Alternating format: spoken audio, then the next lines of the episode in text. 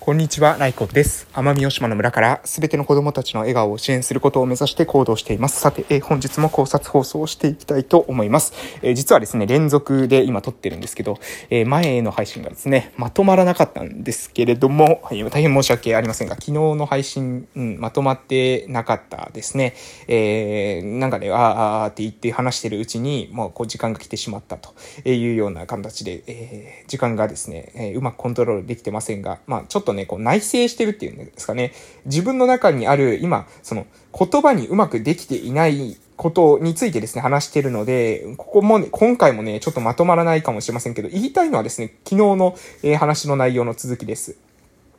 えー、村の外の視点、村の外、まあ、コミュニティの外と言ってもいいかもしれません。コミュニティ、集団、その集団の外の人たちの視点をいかにその集団の中に取り入れて、その集団というものをより良い状態に持っていくのか。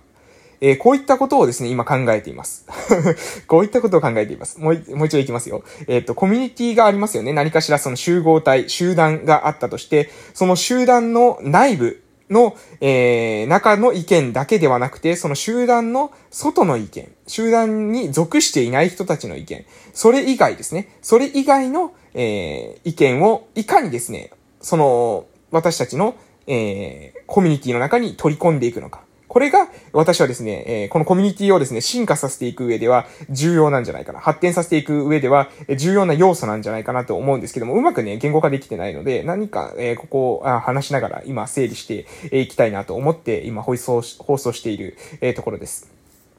もう一度いきますよ。コミュニティがあります。コミュニティ、集団がありますね。で、その集団の、えー、中では、まあ、例えば文化があるわけです。例えば日本でもいいでしょう。日本という、えー、文化があるわけです。で、この日本という、あまあ、ある、えー、場所を限定すると、それ以外というものがありますよね。例えば日本であれば日本以外です。日本以外っていうことは、じゃあどういったことかというと、例えば中国かもしれません。アメリカかもしれません。アフリカかもしれません。えー、日本以外っていうのものの方が、えー、広いですよね。その日本以外にのものの視点をどうやって日本に取り組んで、取り込んでいくのかっていうこともですね、言えると思います。じゃあ、それをどうやって取り組んでいくかっていう時に、じゃあ日本にいながらですね、何も、うん、えー、そこと接点を持たない状態で、えー、中国のアイディア、えー、アメリカのアイディア、アフリカのアイディアを取り込んでいくことできますでしょうか？もちろん他の外国もありますが、そういったこと、えー、取り込んでいくことができるかというと、おそらくこれは無理だと思うんです。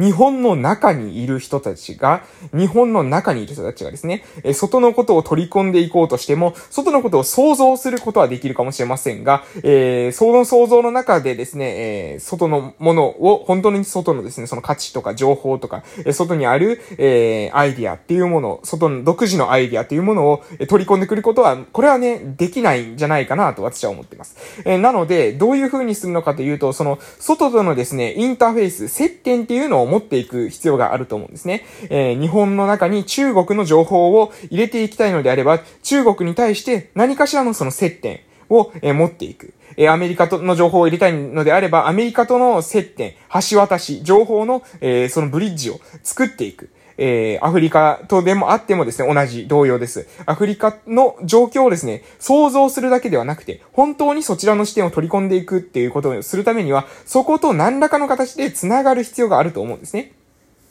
で、これはですね、私は今日本を例に挙げて話してましたが、私たちの村でも同様であるっていうことを昨日の配信の中でもですね、話したかったわけです。で、えー、いろいろですね、脱線してしまったんですけれども、えー、昨日はですね、脱線してしまったんですが、私たちの村が発展していくために、私たちの村というものをより良くしていくために、え村の中だけで考えていくってことは、これ実はね、あの、あまりですね、大きな、その新しい、え革新的なアイディア、は、え埋めないんじゃないかなと思うんですね。その成長していくための、えー、その、エネルギーというものを、えー、呼び込んでいくときに内部だけで考えていくことが果たして、えー、これがですね、妥当なのか、えー、効果的な案っていうものはこの中から出てくるのかっていうことを私は今、え考えているわけです。で、私はおそらくそうではないと思ってるんですね。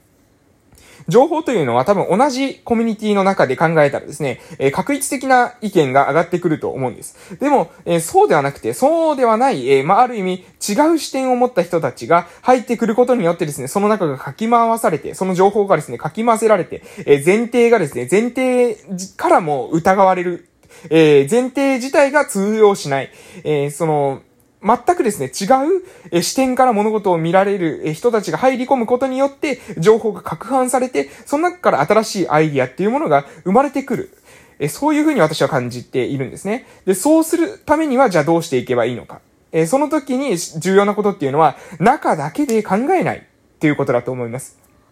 つまり、私たちの村の人たちのための政治というふうに、まあ、村民ファーストなんてことを言ってですね、えー、村の人たちを大切にするのは、これわかりますが、村の人たちを大切にするから、村の人たちの幸福が、えー、最大化されるかと言われると、果たしてどうなんだろうというふうに私は思うんですね。村の、えー、効果、効果性を、効果性っていうのももう、これ定義しづらいですけれども、村をより良い状態にしていきたいという時に、村の人たちだけで考えることが、果たして本当に重要なの、えー、本当にそれが、えー、妥当なのか。と私は思ってるわけです。えー、で、そうではなくてですね、村と、え、接点は持っているけれども、村と接点を持っているけれども、ある意味異物である人たち、え、こういった人たちのアイデア、こういった人たちの、え、外部からの刺激、え、これがですね、村をむしろ、え活性化させてくれるんじゃないかなというふうに私は、え考えています。じゃあ、そういった点を、そういった接点、え核反転、刺激、外的刺激ですね、えこれをどうやって入れていくのか。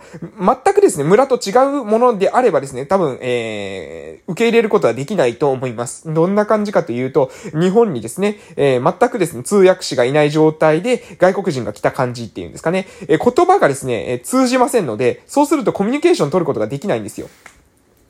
えー、おそらくこ、このコミュニケーションっていうのはちょっと今のは、えー、わかりやすく、えー、するために言葉が違うってことを伝えましたが、えー、育ってきた文化、背景が全く接点がない人たちから、だとですね、えー、おそらくね、コミュニケーションって取りにくいと思います。取れないっていうんですかね。うん、なんか私たちの中で、えー、おそらくですね、えー、なんだろう、全く違う生き物のように見てしまう。なんか人間と犬の、えー、共通点とかを、えー、だ、例えば、なんだろう、えー、犬の話をいくらされたとしてもですね、犬の世界の話をいくらされたとしても、それは犬の話でしょっていう風に捉えてしまう。これに近いことが起きると思うんですよね。アメリカ人の話をされたとしても、それはまあアメリカ人だからそうなんでしょとか、中国人だからそうなんでしょっていう、なんか自分たちの中に学びとしてですね、取り込めないところがね、私たちの中、なんか、なんだろうな、本能っていうんですかね、本質的な部分の中に、そういった癖みたいなものがあるんじゃないかなと思うんですよね。なので、えー、全くのですね、全く自分たちと、え、共通項がない、えー、まあ、人間っていう意味では共通項あるのかもしれませんけれども、そういう、うん、私たちの中で、えー、どこ、どの段階なのかわかりません。どの段階なのかわかりませんけれども、ああ、それは私たちもわかるっていうような、そういった共通項がある程度ないと、なかなかですね、えー、様々な情報があったとしても、それを、えー、取り込めない。うん。なので、なので、えー、私はですね、えー、私たちの村から出て行った人たちの、え、意見を聞くっていうことは、これはですね、実はとても重要なんじゃないかなと思うんです。で、これは実は、え、私はですね、職場においても、え、そうだと思ってます。仕事場においてもですね、えー、その職場にいる人たちの意見だけを聞いて考えていくのではなくて、その職場を去っていった人たち、その職場を辞めていった人たちの、え考え、意見、もしくはその人たちがその次のステージで、え活動しているのであれば、その人たちの視点というのを、いかに、えー、そのですね、職場であれば職場に、え村であれば村に、えー、また別のコミュニティであればそのコミュニティ内に還元でき、していけるのか。えー、ここを考えることは結構ね、有益なだと思うんですけども、意外と見落とされてるんじゃないかなと思います。もう少しですね、わかりやすい例が、えー、出せたらいいんですけども、なんでしょうね。えー、ジョン万次郎っていう人が、え、いましたっけね。あの、海外に、え、渡し、渡って、え、ごめんなさい。私もジョン万次郎の話さえもちょっと曖昧なのでうまく伝わらないのかもしれませんが、うん。え確か海外をいろいろ、え日本人でですね、なんか、えー、船がナンパして海外に行ってみたいな、えー、ストーリー、これジョン万次郎だったかどうかわかりませんけど、えそういった、え人たち、そう言って、で、しばらくしてですね、また多分日本に帰ってくるんですよね。えで、その人たちが、え海外で見た、えものを日本人が学ぶ。えー、そのことによって日本の文化的な発展、文明的な発展ということが起こったっていうのは、これ過去にもあったと、えー、は思います。ごめんなさい。ジョン万次郎調べてですね、話せばよかったんですけれども。えー、そそういったですね、エピソードってあると思うんですよね。えー、その日本人が、えー、何らかの表紙で海外に行って、で、海外から、えー、様々な知見を得て、日本に戻ってきて、えー、戻ってきてから、その後ですね、その知見というものを、えー、日本内部で広げたことによって文明が進んだ。その地域の産業が栄えた。こういったことはあると思います。つまり、外部からの外的刺激によってですね、地域内の情報というものが拡販されて、活性化されて、で、活性化されたことによって、新たな価値というものが創造されていく。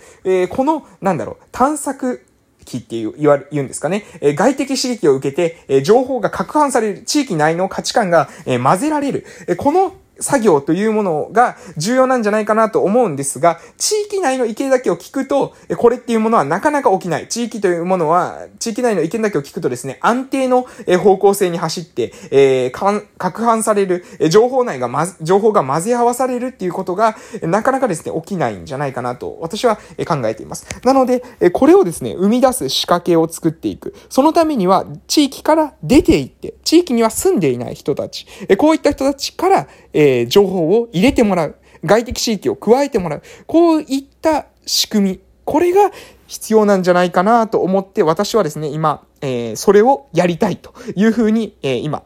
ふと思っていますということをですね、伝えたかったので、2回でですね、この話をしました。まだ抽象的で自分の中でも言葉、言語化できていませんが、とにかく、えー、外に出ていった人たちと接点を持っていく。うん、そ、地域をあえて選ばなかった人たちから、あえて選ばなかった理由や、あえて選ばなかった、その人の価値観というものを地域の中に取り込んでいくことによって、取り入れていくことによって、さらに地域を豊かにしていく、そういった仕掛けができるんじゃないかなというのを、これはまだ、えー、抽象的なレベルですけども考えました。これをね、具体的なレベルに落としていって、えー、具体的なですね、アクションプランとして行動としてですね、私も目の前の一つずつの行動に落としてやっていきたいと思いますので、皆さんもね、何か考えるきっかけにしていただけたらなと思いましたので、放送させていただきます。それではお時間ですので終わらせていただきます。失礼しました。